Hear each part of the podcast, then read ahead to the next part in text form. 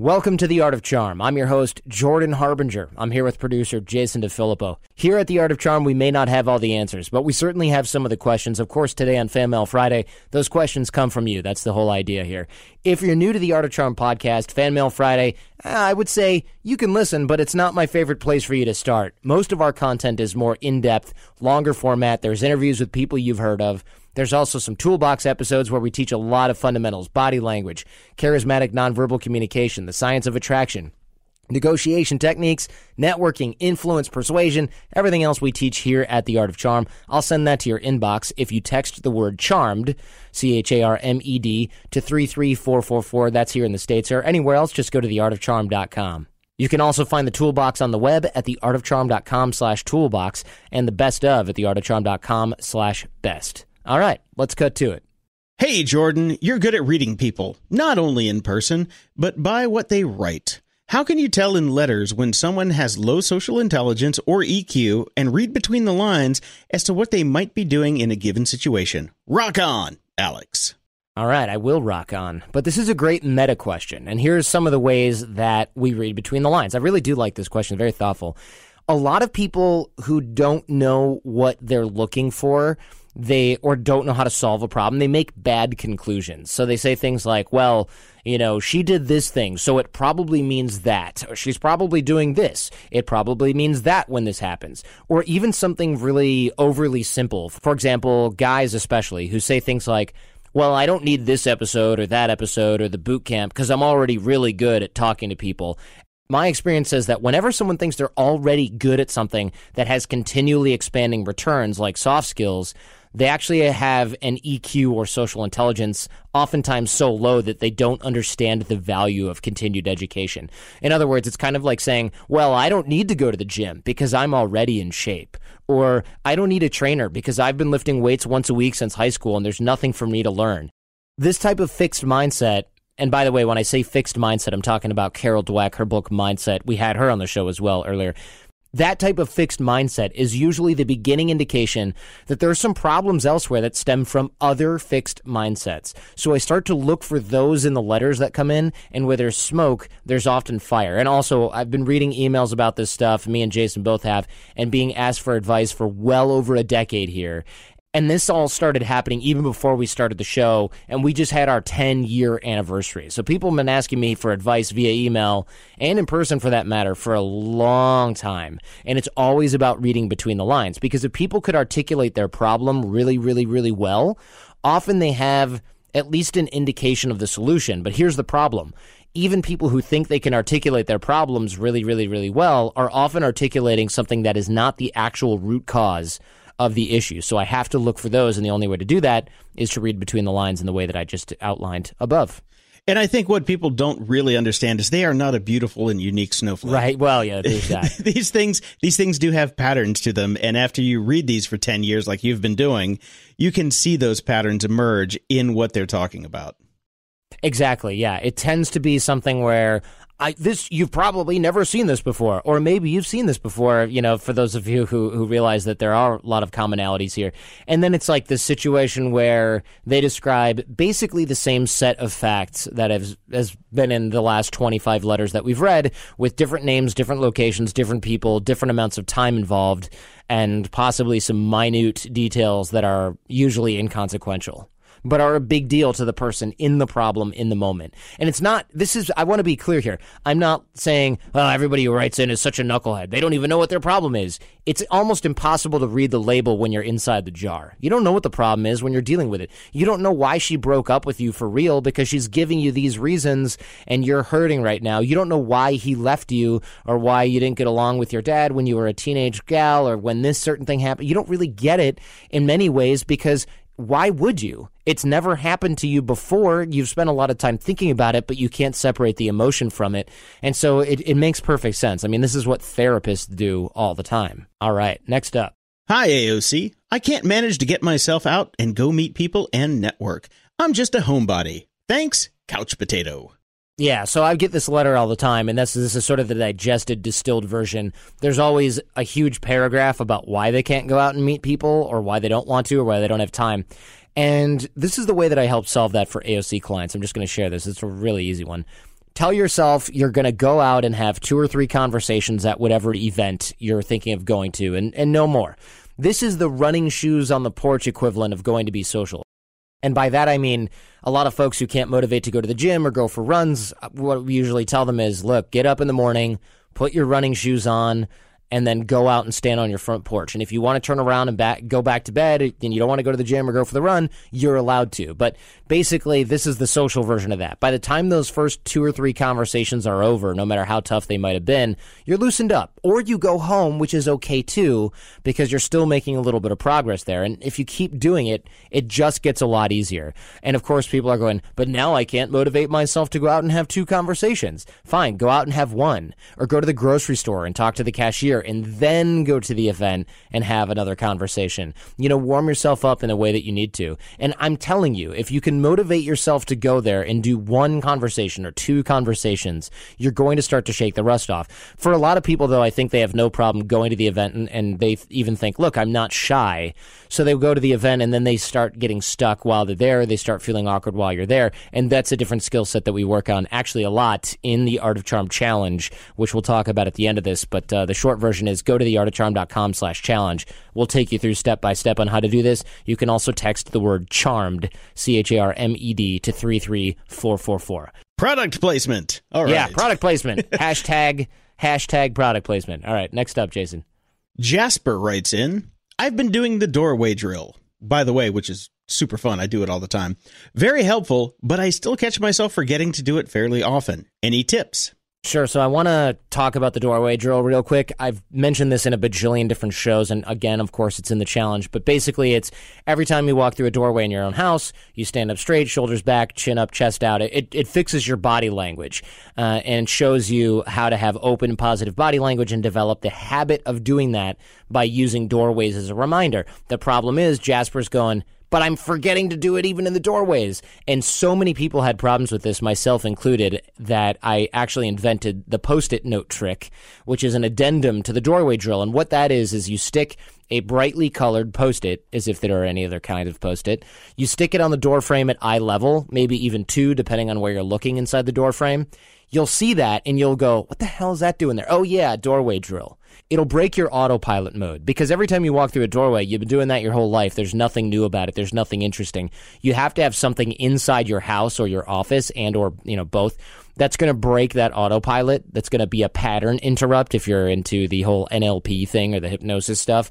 You've got to interrupt that pattern. And the way that you do that is you don't even have to write anything on the post it. Just stick the post it up there. You can reuse it for something later if you're weird like me and you don't want to waste blank post it notes. cheap, cheap, cheap. It's not even that. I just have this thing, right? So it's like, oh, it's such a waste. I put an up arrow on mine. Oh, you do? So when I every time I come in the studio now, I have an up arrow, and it's just like, oh, okay, it's brilliant. Because I'm, if I'm going to be on the air, I want to be sitting up straight. I want to have my good proper posture for vocal tonality. That's right. And if you're thinking, oh my gosh, now I'm used to these post its, you can rotate the color. But I'll tell you, I've never had a, a student or client or my, even myself, and I'm a slow learner, that needs to rotate the colors of the post its because frankly, you'll start to build that habit. You're going to see those post-its by the time you get used to them. In other words, by the time you get in the habit of seeing them, you'll be in the habit of straightening up anyway. So you'll be fine. That should help. Next question. My friend stopped listening to AOC because he thinks he's got a quote unquote handle on this stuff. What's going on here? Yours truly, frustrated friend. I got a bunch of these this week. It goes hand in hand with question number one, actually, where a lot of folks are kind of going, well, you know, I'm trying to get people interested in this. I'm trying to get my son to listen. I'm trying to get my husband to listen. I'm trying to get my team to listen. Uh, and even their brothers and sisters or themselves sometimes are falling off the wagon. So I included this because Frustrated Friend brings up a really interesting point, which is that the people that need these types of soft skills the most are actually the least likely to realize that they need it. So there's a huge disconnect between social intelligence and perception of their own. So how others perceive them etc earlier in the show i mentioned it's like saying you went to the gym so much you got in shape and now you're taking a break because you're too fit This is just lazy thinking. It's actually a losing mindset. There's not much you can do about it if you're talking about other people trying to get them to develop habits. If you care enough about those people to work at it, tell them about the shows and tell them about the, some of the benefits of the shows. Tell them they're really funny or something like that, which, you know, is kind of a lie, but hey, whatever. Tell them about the benefits. Tell them about the specifics, takeaways that you're getting from some of the interviewees that you're getting from Fan Mail Friday and especially from Minisode Monday some people will eventually see the disconnect between their performance in reality and the expectations in their mind. And I just got a letter, Jason, along these same lines from a lawyer in New York who was, I mean, he was writing me all the time, maybe a year ago, and just loved the show, loved the show, loved the show. And I got a letter from him this past week that said, Hey, I fell off the wagon. I'm starting to listen again. And me being me, I said, Well, why did you fall off the wagon? Was it something, you know, was it something we said?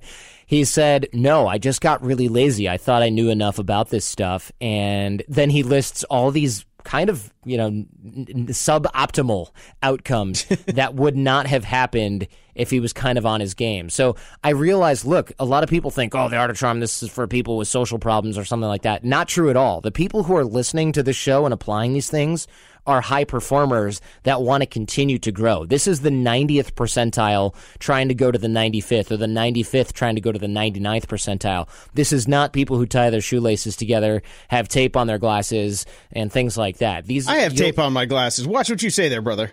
You you just work here, right? We're talking about the the, the AOC family here, the fan base. All right.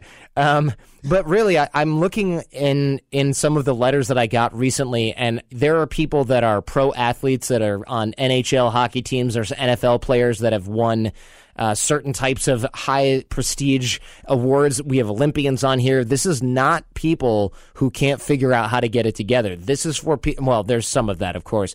This is for people that want to maximize what they get out of life, and especially when it comes to soft skills. So, your friend, frustrated friend, might have some lazy thinking going on. There's not a whole lot you can do to change people's thinking manually. All you can do is show benefits and make them feel like maybe they're missing something. And the way to do that is by applying this stuff for yourself and showing them firsthand what they could be doing. And some people are going to really dig that, and other people are going to blame you for highlighting their shortcoming. And that's where we get into screening the right type of people in and, frankly, out of your life. And that's another question for another show.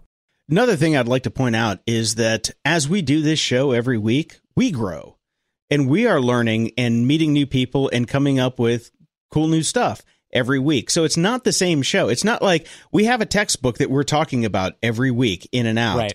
You, right. you know, Jordan has grown so much since I've met him. What was it four and a half years ago at this point? Yeah. And I used to listen to the show, and the show is completely different now because Jordan has grown as a host because we meet new people every week, and I think that really is something that we try and pass along in the show. That hey, just you know, the thing we taught last week is fantastic. Here's the next level. Here's mm-hmm. the next level and the next level. So just saying that you have a handle on this stuff, no, we don't have a handle on this stuff. Yeah. We're yeah. learning every week.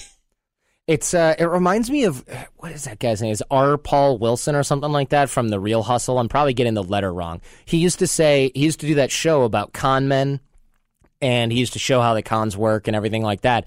And he said if you're the type of person who thinks they can't be conned, you're exactly the type yeah. of person that I want to meet. Yep, I remember that show. That was a great show. And I think that that's very apropos this because it, it just goes hand in hand. When when we talk with hiring managers of a lot of Silicon Valley companies and large corporations, and we're always t- giving speeches in these corporations, teaching classes to people that work there, or they're coming through the AOC boot camp. One of the things they mention is, "Man, I wish everybody knew this stuff." And meanwhile, they'll send their team through after they come through, and there's always two or three guys on the team that are like, "Yeah, I don't really think I need this," and universally nearly universally, those are the lowest performers on the team. Yep. And that's not a coincidence. It's not even just because they're arrogant or cocky. A lot of these people are perfectly nice. It's the disconnect in social awareness that comes from not knowing what you don't know. It's unconscious incompetence.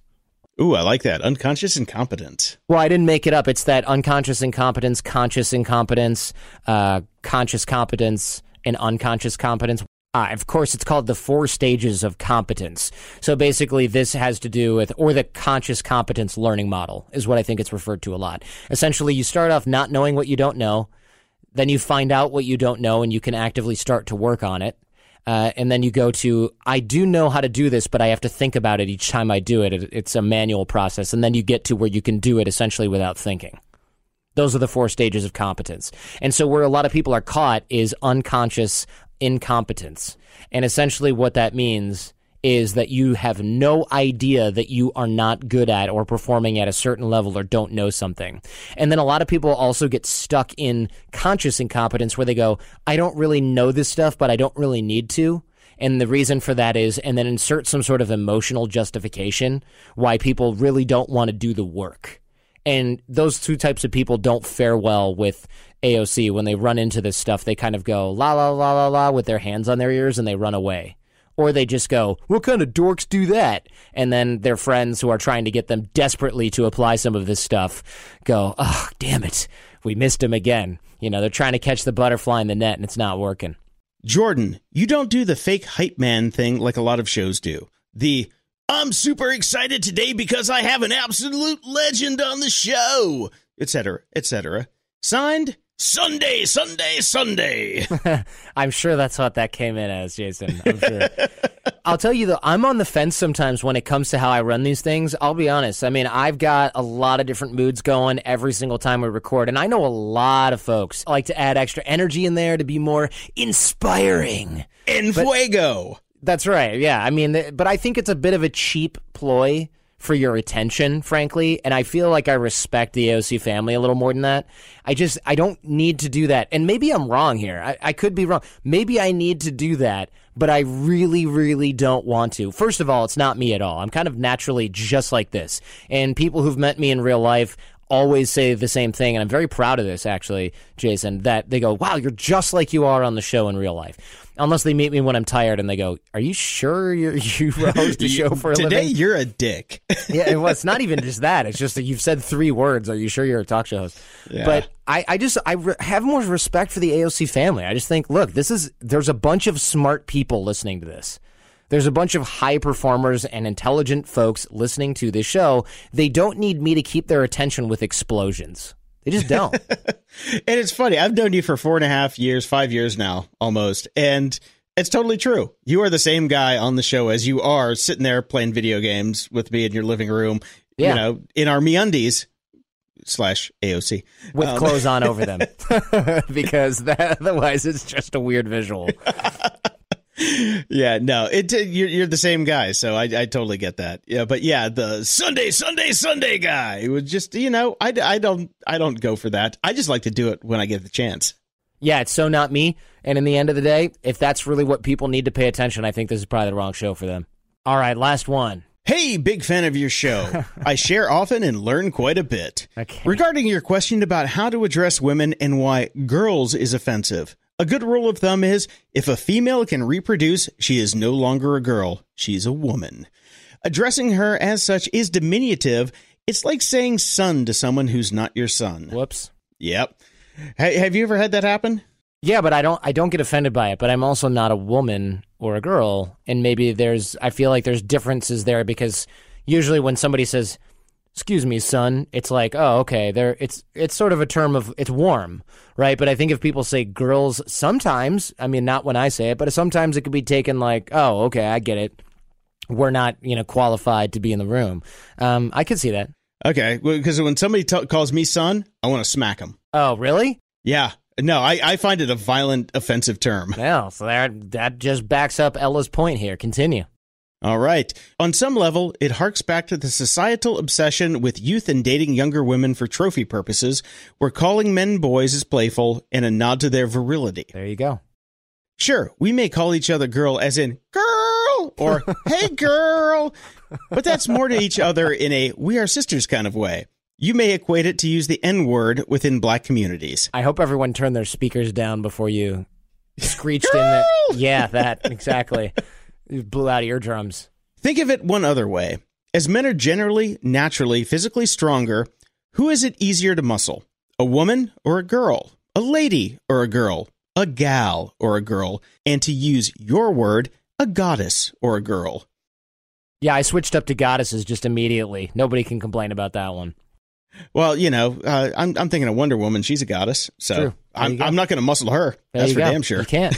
You got the invisible lasso, or the invi- well, maybe the, is the lasso invisible? The ship's invisible. The jet's invisible. The lasso is the lasso of truth. Oh, got it. Okay. You will, of course, find women that are okay with it, but language is powerful, and especially in the context of meeting women.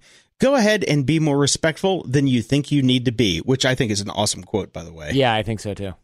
Best, Ella. Woman, entrepreneur, inventor, chef, partner, definitely not a girl. I would never get that wrong, Ella. Thank you so much for sending me that. I, I totally agree with this. I just never thought about it. It had not occurred to me before. That's why I asked the AOC family before, like, where, why can't I put my finger on it? My gut had said don't use the word girl in place of women, and I've done it before, and I've been corrected on it by other guys, uh, often who are older, and I think like, okay, all right, fine, you know, I got to figure this out. But this was something that I was wondering about. So, Ella, I think you nailed it.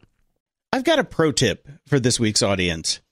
When you get out of a uh, theater destination, like seeing Hamilton with your little brother who's 25 years old and can't figure out how to get a cab to where you're going to go for dinner, go to the closest hotel. They always have cabs handily, readily available. If you don't have Uber or Lyft and you need to get a cab, go to a hotel. They will hook you up instantly. I'm, surprised people don't know that, but I've I have told many people, "Oh, go down the block to the hotel there," because a lot of times, especially in Manhattan or something like that, you you can't get one to stop. But Yeah. they're all going to the hotels to pick up the guests because they think they're going to the airport. That's and they also have deals with the hotels to hook them up. Yeah, so, sometimes. Yeah. And Yeah. They'll, they'll wait there and they'll let you load your stuff in and they play by the rules and they don't run over your foot, generally. So good tip. I. I would not like my foot run over. My foot, my foot has gone through enough in my AOC tenure. I do not want it run over by a cab. By the way, uh, one quick note. If you ask me to answer a question in an email and say, don't use this on Fan Mail Friday, I, I got to be honest, I just can't do it. There has to be value for the audience here, for the AOC family here. If I craft a reply and a solution to your issue, it's got to be something I can share with people. I will always change your name. I will always change identifying details, and that's enough. I'm consistently surprised by people who will write a long letter and then insist that absolutely nothing in that letter can become public. Now, look, while the show has a strong listenership, 3 million as of this past January, I think some people are overly paranoid about this, or perhaps this is something a little bit more self important or ego based. I don't know. I've seen that people's problems, while involved, are seldom that unique. So if you craft a question and you send it and you say at the end, please don't say anything about this on the show ever, I'm just going to archive it. Uh, please don't do that. Save yourself the trouble. But don't worry, I'm not going to read your name or the name of the firm or the name of your ex wife or the name of whatever on the show. I get that. We understand this. Uh, I just want to be very clear because this week I felt like I archived 25, 30 emails where people were like, eh, please don't use this on the show. And I said, fine, I won't. Click, done. You know, it's just a waste of their time and it's a waste of hours to even read it. I mean, come on. Sunday, Sunday, Sunday already wrote in. So if we, we know how to change your identity. Yeah, come on. Yeah, you're allowed to think of your own pseudonym if you want to. Well, we might not use it, but you can think of your own for sure. Also, I got the best ice cube tray ever. Jason, get up with Jen and get this link to this ice cube tray. It, I, I know people are thinking, what ice cube? Who gives a crap about ice, ice cube trays? This thing is the ice cube tray that should have been invented 30 years ago. It's made out of this some uh, kind of rubbery plastic thing so you can push the cubes up and they come out. You don't have to twist it, you don't have to shake it, you don't have to throw it up in the air and hope a bunch of them don't land on the floor. You just push them up one by one. They make great cubes. They're big enough they don't crack like a lot of the smaller ones do. And then you leave it up so you know when you need to make more stinking ice. Oh, you young little man. You have never been to Bed Bath and Beyond before, have you? I haven't ever been there. Jen got this. I go there every week. And yes, these are uh they're silicone ice cube trays. They are fantastic. We will definitely put a link in the show notes. If you and you get them in in great shapes. I have TIE Fighter ice cube trays by the way because I'm a Star Wars nerd. Yes. But yes. You can get them in many shapes and they're silicone and you can push them up one by one and they're awesome. Yeah, I can't believe that not everybody has these. This is incredible. I mean, maybe I'm just like sheltered from Bed Bath and Beyond, but I'm telling you, people are gonna hate. They're they're gonna we're gonna get email about this show like, yo, not my favorite fan mail Friday. Ice cube trays, get a cab at a hotel. What the hell's wrong with you guys? Where's the real advice? We're just dropping the knowledge, man. Come on. Just dropping the knowledge, guys. Just dropping the knowledge. Uh, I also got a kick-ass pair of socks. They're called Stance. I highly recommend them. I'm totally replacing all my old socks. These are the me Okay, I'm, I'm going to step in as producer. You're never allowed to mention them again unless they are an advertiser on the show. Okay, you got it. That's it. But they'll be in the show notes. That'll be in the show notes. Hope y'all enjoyed that. Don't forget, you can email us Friday at theartofcharm.com to get your questions answered on the air. A link to the show notes for this episode can be found at theartofcharm.com slash FMF103. I'd love to hear. F- oh. Oh, yeah, wait. I'd also love to hear from you on Twitter. I'm on Twitter at The Art of Charm. It's a great way to engage with the show. Jason, are you on Twitter? I am on Twitter at JPDef. At JPDEF. Nice. That's right. You got a tiny little Twitter handle there, buddy. My first uh, Twitter handle was J. Wow. Not bad. I was in the first 140 users of Twitter, so sorry. That is cray. Also, don't forget about the Art of Charm Challenge. Text CHARMED, that's C H A R M E D, to 33444 in the U.S. or everywhere else. Just go to theartofcharm.com. We're taking you step by step on becoming better at making connections, both personal and professional, becoming a better networker, increasing your social capital, your charisma, your magnetism, if you will. And it's for both guys and women. So check that out. Text CHARMED, that's C H A R M E D, to 33444 in the USA. Everywhere else, just go to theartofcharm.com. Quick shout out to Jeff Ammons. He's a friend of Alex Kouts, who's a former AOC guest, and he's a fellow AOC fan himself. And he's uh, working on some cool stuff up here in San Francisco. We got a lot of these tech guys that sort of listen, they're quiet, they don't engage with the show, but they're all over it. And Philip, aka Foxy T, who got over Foxy cancer. He got over cancer. Yeah, he got over cancer. He loved the Art of Charm podcast. He listened in the hospital and he used a lot of it as motivation to kind of keep on going. It's super cool story. He wrote about it in a blog. I hope we added some sunshine to your days there uh, in the hospital, unless, of course, you had skin cancer, in which case I hope we did not add any sunshine at all. That shout out went downhill really quickly. Thanks for being a fan, Phil. Glad you're still with us in every sense of the word. Are you in a strange land listening to my familiar voice? If so, hit me up and I'll shout you out. More from AOC at theartofcharm.com, including info on our live residential boot camps. We run those every single week here in LA. If you want to dig into this stuff and work on your AOC skills with us as your coaches, that's bootcamp.theartofcharm.com. Now stay charming, get out there and connect, and leave everyone better than you found them.